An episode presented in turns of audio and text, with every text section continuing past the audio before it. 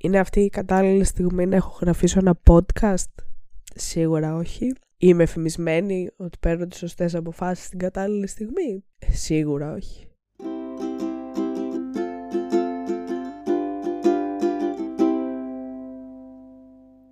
Γεια σας φίλες και φίλοι και λοιπά όντα που ακούτε αυτό εδώ το καταπληκτικό podcast. Καλώς ήρθατε σε ένα ακόμα επεισόδιο του Spoiler The Podcast, στο οποίο είμαι τιμοθάνατη. Ακούγομαι, τέλεια. Είμαι σήμερα μόνη μου εδώ για να ανακαλύψω πόση ώρα μπορώ να μιλάω χωρίς να ξεκινήσω να βήχω.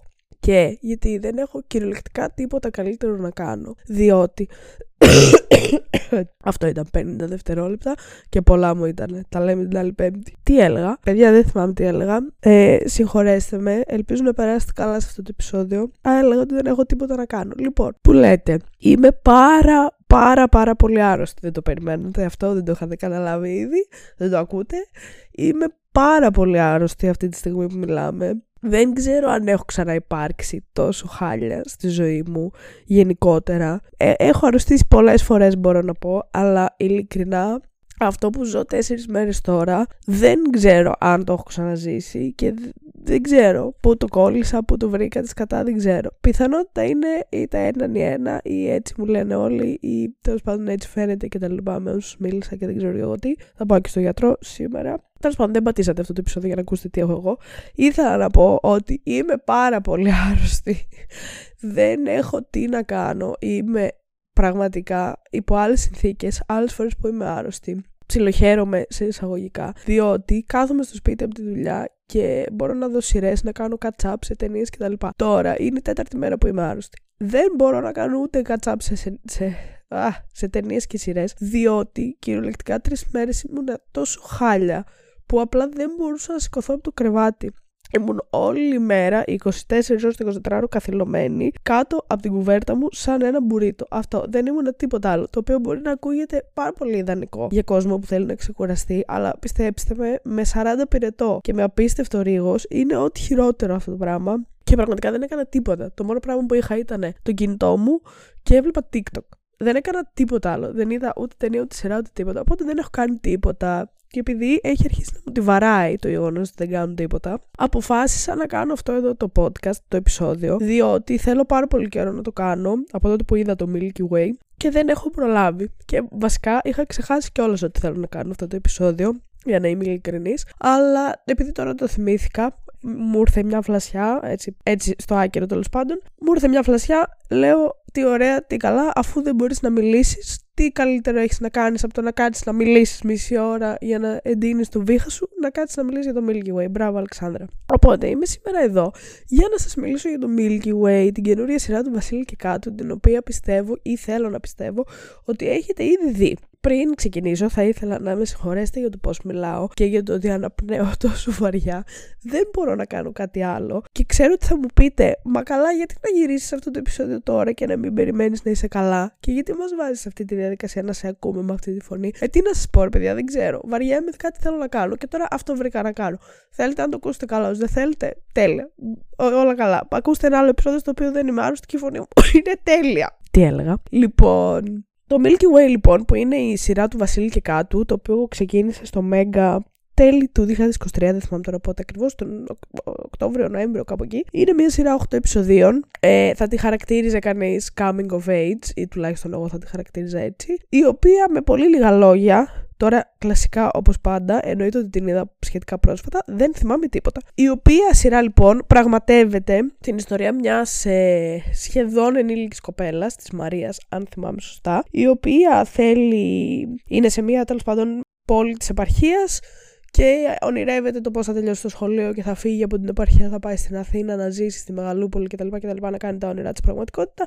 Αλλά δυστυχώς ή ευτυχώς μένει έγκυος και μας δείχνει την ιστορία της και το πώς αυτή αντιμετώπισε αυτή την ε, κατάσταση. Τώρα, πριν μπούμε στη σειρά ε, αυτή καθεαυτή και πριν σας πω εγώ πόσο μου άρεσε, αν μου άρεσε, πόσο, με τι την έχω βαθμολογήσει, αν και λογικά θα ξέρετε ήδη αν είστε φαν αυτού εδώ του podcast, ε, θέλω να πω ότι προσωπικά, χωρίς να έχω δει χωρίς να έχω ψάξει μάλλον ή χωρίς να ξέρω πράγματα για τον Βασίλη και κάτω, το μόνο που έχω δει δικό του ε, είναι η μικρού μήκους ε, ταινία που είχε κάνει, η οποία είχε βραβευτεί νομίζω κιόλας τις κάνες, αλλά μπορεί να λέω και μαλακίες τώρα, έχω μια τέτοια εντύπωση. Το. Αχ, πώς λέγεται αυτή η ταινία; Περιμένετε λίγο να τη βρω. As you sleep, the world empties λέγεται η ταινία του Βασίλη και κάτω, την οποία μπορείτε να βρείτε στο YouTube, είναι 12,5 λεπτά. Λοιπόν, αυτό εγώ το είχα δει αρκετά παλιά, θα πω.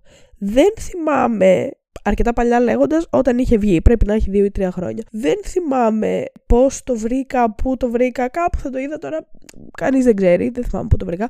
Ήταν όμως ειλικρινά ένα από τα πιο όχι συγκινητικά ας πούμε moving πράγματα που έχω δει με την έννοια του ότι μου προκάλεσε τόσα πολλά συναισθήματα που δεν ξέρω το εκτίμησα πάρα πολύ και το έχω δει πάρα πολλές φορές από τότε και είναι ένα από τα πράγματα που το έχω πάρα πολύ μέσα στην καρδιά μου. Όταν πρωτοακούστηκε το Milky Way κτλ κτλ ενώ με είχε τραβήξει σαν αυτό που μας παρουσίαζε δεν ήξερα ότι ο Βασίλης Κεκάτος είναι ο ίδιος που έχει κάνει το As You Sleep The World Empties το οποίο το είχα σαν ύπαρξη στο μυαλό μου. Πολύ αργότερα έκανα τη σύνδεση ότι έχει κάνει ο ίδιος και τα δύο. Ε, δεν αντέχω με τα κοκοράκια που κάνει η φωνή μου, αλλά OK, okay, θα το ξεπεράσω. Οπότε, όταν κατάλαβα ότι αυτό που θα δω είναι του ίδιου δημιουργού, αμέσως κάπως ανέβηκε λίγο στα μάτια μου το Milky Way, χωρίς καν να το δω, γιατί είχα κάπως υψηλές προσδοκίες. Τις οποίες θα πω σε αυτό το σημείο ότι το Milky Way τη συνάντησε 100%.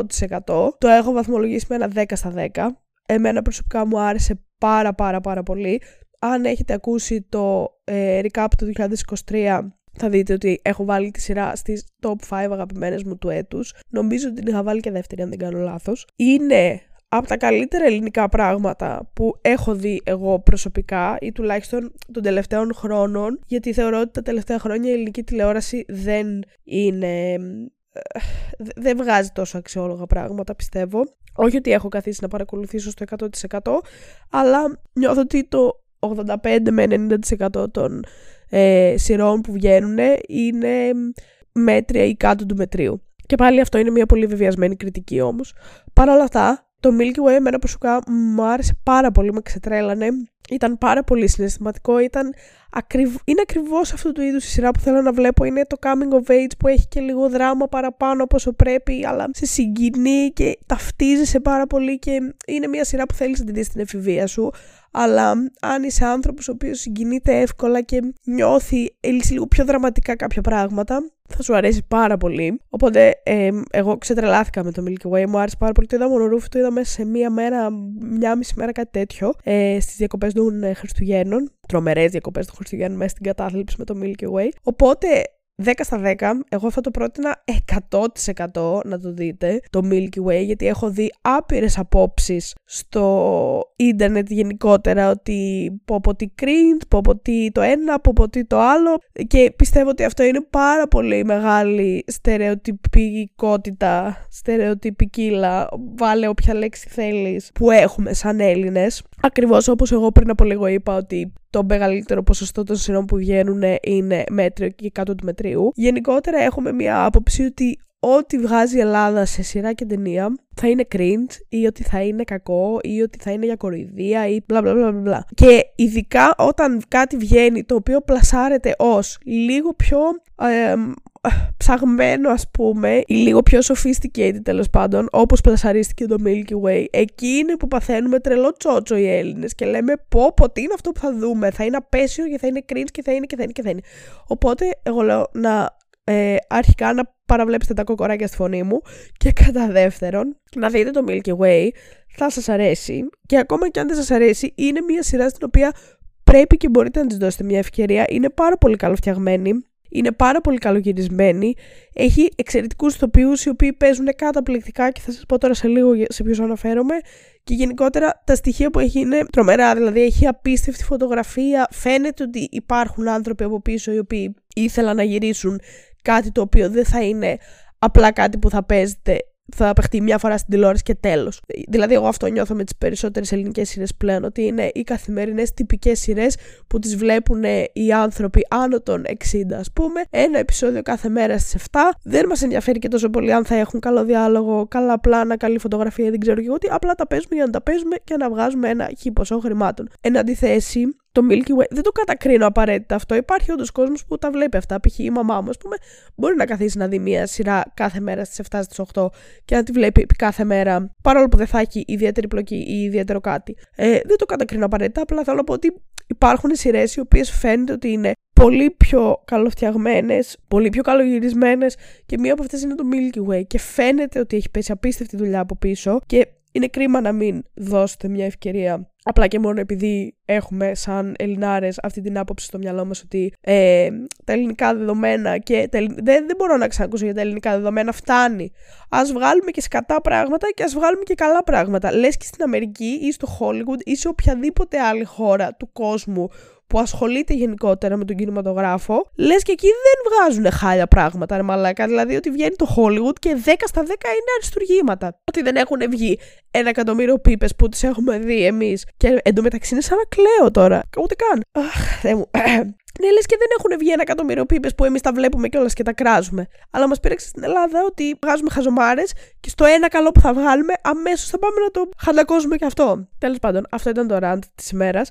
Πάμε λίγο τώρα να μιλήσουμε για το Milky Way πιο σοβαρά. Θα ήθελα αυτή τη φορά να σας δικαιολογήσω αυτό το 10 στα 10 έτσι λίγο πιο συγκεντρωμένα, γιατί έχει γίνει meme πλέον το ότι βάζω 10 στα 10 σε ό,τι βλέπω.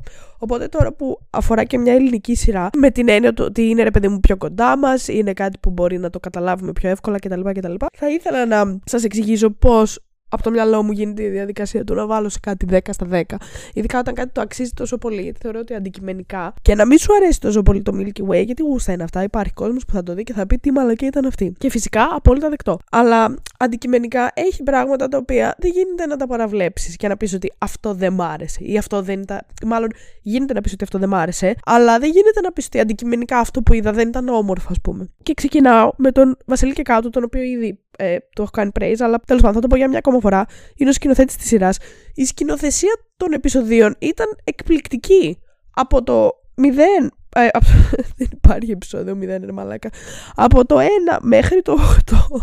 Δεν μπορώ να ακούω τη φωνή μου, αλήθεια, μου φαίνεται τόσο αστεία. Από το επεισόδιο 1 μέχρι το επεισόδιο 8 ήταν, ήταν απλά εξαιρετικά. Δηλαδή, ό,τι και αν έβλεπες, είχε κάποιες εικόνες. Δηλαδή, δεν ξέρω, ήταν τόσο όμορφο αυτό που έβλεπες και η φωτογραφία γενικότερα, όλο, όλα τα πλάνα, ε, εκείνο το πλάνο που είναι η Μαρία με τον Τζο κάτω, κάτω από τον ουρανό τέλος πάντων και ε, στον ουρανό σχηματίζεται και που είναι το Milky Way γίνεται μια μήτρα και ήταν εκπληκτικό, είχε πάρα πολύ όμορφα, πάρα πολύ όμορφες εικόνες με, όχι με ηλιοβασιλέματα, όχι με, τους, ε, με τα χωράφια στην επαρχία, όχι με τα σκηνοθετικά, με τα πλάνα που έκανε, κάτι μονόπλανα που είχε μέσα στα σπίτια με τους γονείς της Μαρίας, που δεν θυμάμαι καθόλου τώρα πώς τους λέγανε, αλλά καταλάβατε, καταλάβατε. Χριστέ μου. Ελπίζω να μπορείτε να με πάρετε στα σοβαρά σε αυτό το επεισόδιο. Εγώ δεν θα μπορούσα, πιστεύω. Τέλος πάντων, ε, ένα αυτό. Η σκηνοθεσία ήταν εκπληκτική ήταν πάρα. Σταμάτα να κάνεις κοκοράκια. Πάρα πάρα πολύ ωραία όλες οι εικόνες, όλος ο τρόπος με τον οποίο προσπάθησε να σου μεταδώσει το άγχος της Μαρίας, το πώς ένιωθε η Μαρία με το γεγονός ότι ήταν έγκυος, το πώς ένιωθε ο Τζο για τους γονείς της Μαρίας, για τον μπαμπά του Τζο. Ε, ήταν όλα on point και πιστεύω ότι έκανε τρομερή δουλειά σαν σκηνοθέτης στο να δείξει όλα αυτά που πρέπει ένας σκηνοθέτης να δείξει σε μία σειρά. Ένα αυτό. Και η φωτογραφία κατά δεύτερον, το λέω κατά δεύτερον γιατί είναι εξίσου σημαντική, αλλά είναι άλλος υπεύθυνος αυτός που θα κάνει τη φωτογραφία.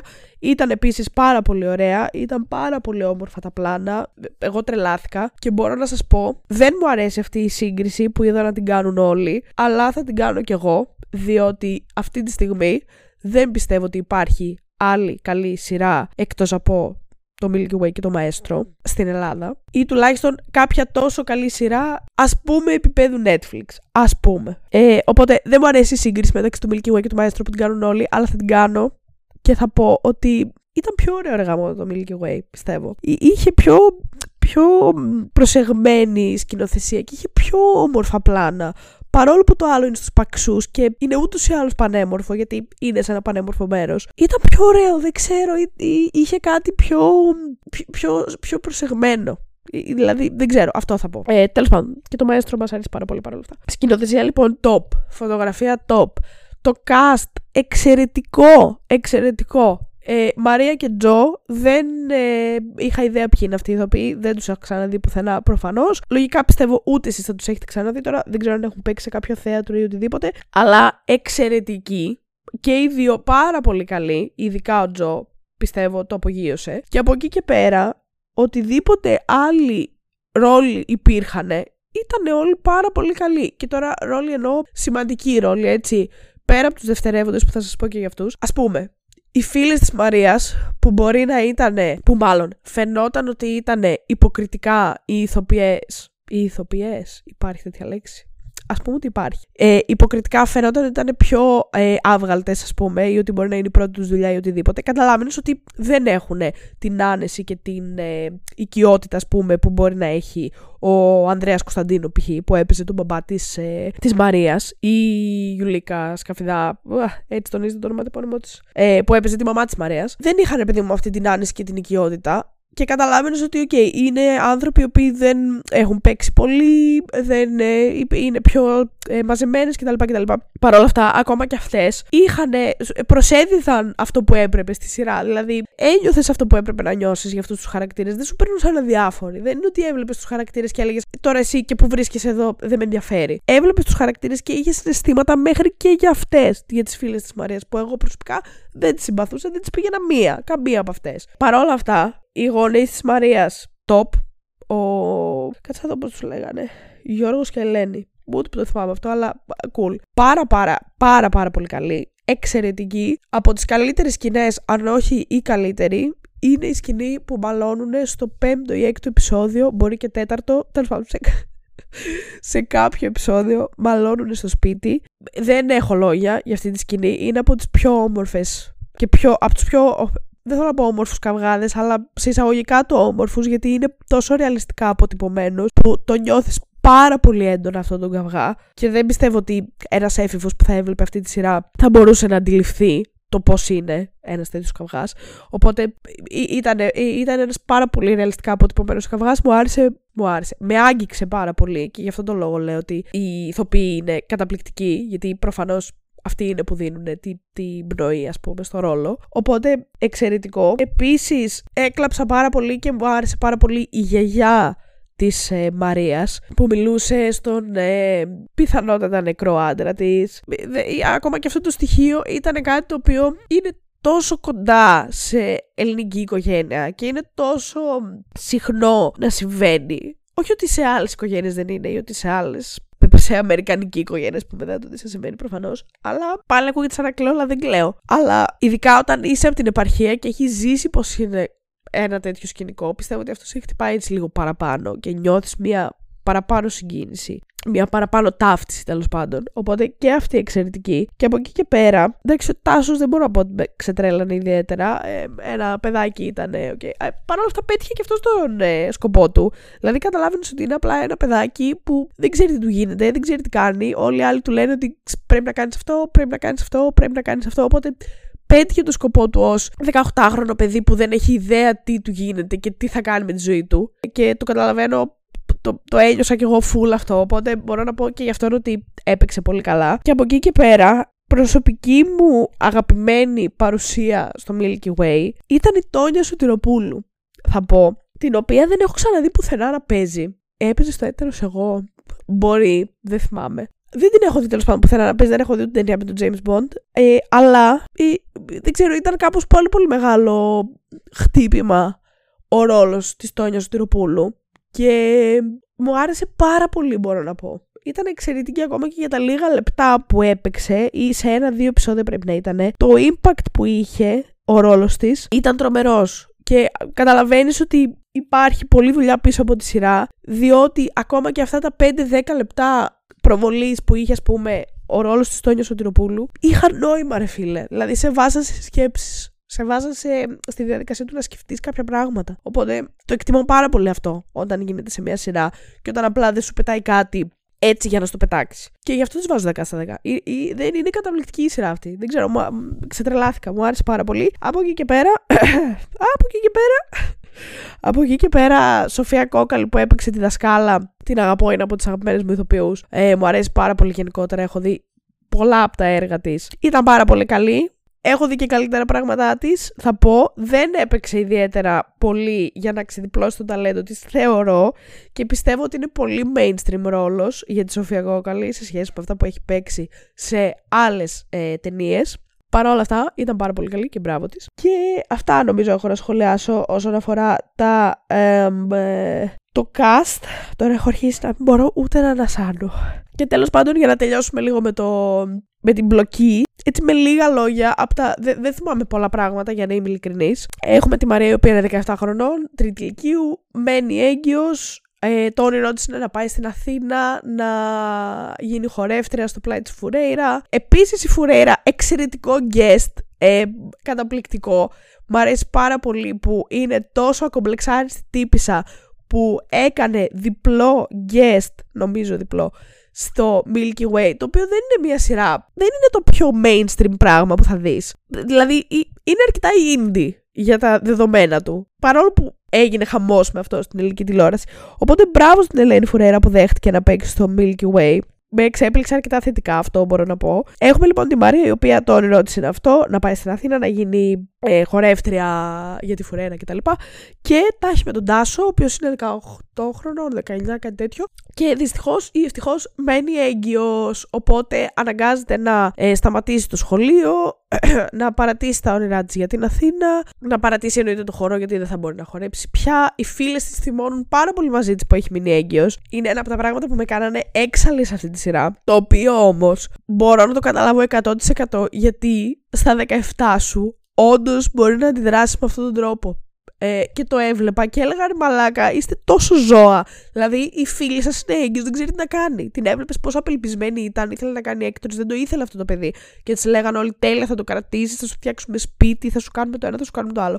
Και ήταν οι άλλοι συμβλαμμένες εκεί πέρα και της λέγανε, ε, δεν μας είπες ότι είσαι έγκυος, δεν σου κάνουμε παρέα πια. Α το διάλογο, μάλακα Αλλά που πω αλήθεια, αυτό το επεισόδιο μπορεί να είναι το πιο αστείο επεισόδιο που έχω, έχω γραφεί ποτέ. Αλλά βλέποντάς το in retrospect, ε, πραγματικά όταν είσαι 17 χρονών είσαι τόσο μαλακισμένο εγωκεντρικό κοπρόσκυλο που πραγματικά σκέφτεσαι μόνο τον εαυτό σου και πιστεύω ότι το μόνο ρεαλιστικό σενάριο είναι όντως οι φίλες της να τι λέγανε Μα καλά, δεν μας είπες ότι είσαι έγκυος, δεν σου κάνουμε πια παρέα. Βλέποντα το αυτό τέλος πάντων όσο προχωρούσε η σειρά, γιατί στην αρχή ήμουν σε φάση. Δεν γίνεται τώρα να της λένε ότι δεν τι κάνουν πια παρέα. Αλλά βλέποντα το όσο προχωρούσε η σειρά, όντως είναι το μόνο ρεαλιστικό σενάριο. Δηλαδή το να γυρνούσαν και να της λέγανε Όλα καλά, είσαι έγκυος, θα σου σταθούμε, θα σου κάνουμε, θα σου ράνουμε. Δεν είναι μια ρεαλιστική προσέγγιση για 17 χρόνια. Είναι μια δεν μπορώ να μιλήσω. Είναι μια ρεαλιστική προσέγγιση για 25-30 χρονών ίσως. Οπότε χαίρομαι που υπάρχει και αυτό. Υπάρχει δηλαδή αυτός ο ρεαλισμός, θεωρώ, σε όλες τις ηλικίες. Είτε ήταν οι γονείς της Μαρίας, είτε ήταν η Μαρία και οι φίλες της, μέχρι και το slang που είχαν, το οποίο έχει χαρακτηριστεί ως ακραίο και ότι υπερβολικό και ότι δεν το χρησιμοποιούν οι νέοι και δεν ξέρω και εγώ τι. Μια χαρά το χρησιμοποιούν οι νέοι, εγώ θα σας πω. Στην ελάχιστη επαφή που έχω δηλαδή με παιδιά, έως καθόλου θα έλεγε κανείς, αλλά μια χαρά αυτό το slang χρησιμοποιούν τα μωρά αυτή τη στιγμή, γιατί μωρά είναι πλέον, για μένα τουλάχιστον. Anyway, είναι λοιπόν έγκυος η Μαρία, ε, σταματά να τη κάνουν παρέα φίλη και βρίσκει παρέα σε έναν συμμαθητή της, τον Τζο τον οποίο γνωρίζει διότι ο Τζο έχει έρθει εκείνη τη χρονιά στο χωριό αυτό. Ε, ο Τζο μένει στην Αθήνα με τη μητέρα του και στο χωριό αυτό μένει ο πατέρας του Τζο. Για κάποιο λόγο που τώρα δεν θυμάμαι, ο Τζο γυρνάει στο χωριό, η μάνα του τον έστειλε. Ο μπαμπάς του ήθελε να περάσει περισσότερο χρόνο μαζί του, δεν θυμάμαι τι ακριβώς. Επίσης, πάρα πολύ ωραία σχέση του Τζο με τον μπαμπά του που βλέπουμε την σταδιακή και συνεχόμενη όμως πορεία της αποδοχής του πατέρα του Τζο για το γιο του. Μου άρεσε πάρα πολύ δηλαδή το πώς ξεκίνησε να είναι έτσι λίγο πιο απόμακρη και οι δυο τους, να υπάρχουν γενικά προβλήματα κτλ. Αλλά στο 8ο επεισόδιο κατέληξε να φαίνεται το πόσο μπορεί να αγαπάει ένας γονιός το παιδί του. Παρόλα τα όσα μπορεί να βλέπει ένας 17χρονο που είναι πάνω στην ε, επαναστατική του, ας πούμε, φάση. Γιατί είχε και ο Τζο αυτό το πιο επαναστατικό, θα κάνω ό,τι θέλω. Ήταν και ο πατέρας του σε φάση ότι όχι, είναι στο σπίτι μου, είσαι, θα κάνεις ό,τι θέλω εγώ. Τέλος πάντων, υπήρχε ένα συνεχόμενο έτσι tension μεταξύ τους. Αλλά μου άρεσε πάρα πολύ το πώς στο τέλος όντως υπήρξε η αποδοχή. Παρ' όλα αυτά, ο Τζο λοιπόν και η Μαρία κάνουν, ξεκινάνε να κάνουν μαζί παρέα, έρχονται όλο και πιο κοντά, γίνεται ο νέος της φίλος, γιατί πλέον οι φίλες της δεν της μιλάνε, και προσπαθεί να τη βοηθήσει με το πώς θα κάνει έκτρωση διότι η Μαρία αποφασίζει ότι θέλει εν τέλει να κάνει έκτρωση. Παρ' όλα αυτά δεν το λέει σε κανέναν, το ξέρει μόνο ο Τζο. Οι γονείς της έχουν βαλθεί να της χτίσουν σπίτι, να την παντρέψουν με τον Τάσο, να κάνουν το ένα, να κάνουν το άλλο. Τάσος είναι στην κοσμάρα του, ε, δεν ξέρει καν τι θέλει. Και πολύ λογικό να σας πω την αλήθεια στα 18 σου στην επαρχία να μην ξέρεις τι θέλεις. Και λοιπόν ξεκινάει η Μαρία να γίνεται dealer τέλος πάντων μαζί με τον ε, Τζο για να κερδίσει, ναι, κερδίσει λεφτά. Για να βγάλει λεφτά να κάνει έκτρωση στην Αθήνα. Εν τέλει γίνεται τέλος πάντων και ένα τουρλουμπούκι με όλη την κατάσταση. Το λέει ο Τζο και στις φίλες της Μαρίας, τα ψιλοξαναβρίσκουν και πάνε στην Αθήνα. Κάνει την έκτρωση η Μαρία. Τώρα αυτά σας τα λέω με πάρα πολύ λίγα λόγια. Είναι η υπόθεση της ε, σειράς. Ε, οπότε στο τέλος, ας πούμε, όλα καλά, όλα κομπλέ, η Μαρία θα ε, μετακομίσει στην Αθήνα να κυνηγήσει τον όνειρό της, αφήνει τον Τάσο πίσω. Βλέπουμε βέβαια ότι ο Τάσος έχει λίγο μία ε, περίεργη αντιμετώπιση του στυλ ε, θα έρθω κι εγώ στην Αθήνα να σε βρω και να σε κάνω και να σε ράνω και λίγο κάπως δεν μου άρεσε εμένα αυτή η τέτοια η αντιμετώπιση. Δηλαδή μου ακούστηκε λίγο creepy για να είμαι ειλικρινής. Ε, Παρ' όλα αυτά επιλέγω να την αφήσω στην άκρη στο γεγονός που μπορεί να μα έρθει δεύτερη σεζόν κάποτε. Δεν τη βρίσκω παράλογη αντίδραση, βέβαια. Ξαναλέω, γιατί ένα παιδί στα 18 του, 19-20 πόσο ήταν ο Τάσος στην επαρχία, δεν μπορεί να φτιάξει μία συνείδηση αντικειμενική για τον εαυτό του. Και μου φαίνεται πολύ λογικό να είσαι σε ένα χωριό απομονωμένος από ανθρώπους, από τεχνολογία, από, από, από χίλια δυο πράγματα. Είναι πολύ λογικό να δουλεύεις δηλαδή από τα 15 σου σε ένα βενζινάδικο, να μην έχεις την κατάλληλη παιδεία, να μην έχεις τα κατάλληλα ερεθίσματα. Είναι πολύ λογικό και να μην ξέρεις τι θα κάνει με τη ζωή σου και να σου λέει ένας άνθρωπος που πιστεύεις ότι είναι ο έρωτας στη ζωής σου θα πάω στην Αθήνα και να πιστεύεις ότι πρέπει να τον ακολουθήσεις, ότι θα έρθω να σε βρω. Ενώ στην πραγματικότητα δεν είναι αυτό αυτό που πρέπει να κάνει ο Τάσος. Απλά πρέπει να βρει το δικό του δρόμο. Αλλά είναι πολύ λογικό να μην ξέρεις πώς να βρεις το δικό σου δρόμο. Όταν έχεις μεγαλώσει σε μια επαρχία που δεν μπορείς να βρεις τα περισσότερα πράγματα εύκολα. Δεν έχεις ερεθίσματα εύκολα ή τουλάχιστον τόσο εύκολα όσο έχεις σε μια μεγαλούπολη. Τέλος πάντων, η Μαρία φεύγει στην Αθήνα να κάνει τον όνειρό της, αν θυμάμαι καλά, και νομίζω ότι ο Τζο παραμένει στην επαρχία και έρχεται, σίγουρα έρχεται η μαμά του και είναι οι τρεις τους, αλλά δεν θυμάμαι αν μένει στην επαρχία ή όχι όπου γνωρίζουμε και στα τελευταία επεισόδια και τους φίλους του Τζο, βλέπουμε πόσο ελεύθερος νιώθει στην Αθήνα με τους φίλους του και πόσο ε, οι φίλοι του δέχονται τη Μαρία κατευθείαν. Δηλαδή μας δείχνει και μια πολύ ωραιοποιημένη κατάσταση της Αθήνας, η οποία ισχύει και δεν ισχύει. Παρ' όλα αυτά, αυτό που πιστεύω ότι εστιάζουμε περισσότερο είναι στο πόσο στα δικά σου, στα περιβάλλοντα που εσύ θεωρείς δικά σου, το πόσο ελεύθερος μπορείς να είσαι εκεί, όπως ο Τζο ας πούμε που νιώθει πολύ ελεύθερος με τους φίλους του. Δεν ξέρω αν έχω αναφέρει ότι ο Τζο είναι γκέι. Έχει πολύ μεγάλη σημασία στη σειρά. Ενώ στο περιβάλλον το οποίο δεν νιώθει τόσο δικό του, που είναι αυτό της επαρχίας και του πατέρα του, δεν μπορεί να νιώσει το ίδιο ελεύθερο. Προσπαθεί, αλλά δεν τα καταφέρνει. Τέλος πάντων, η σειρά τελειώνει με χαρούμενο τέλος και έτσι με μια ας πούμε νοσταλγία.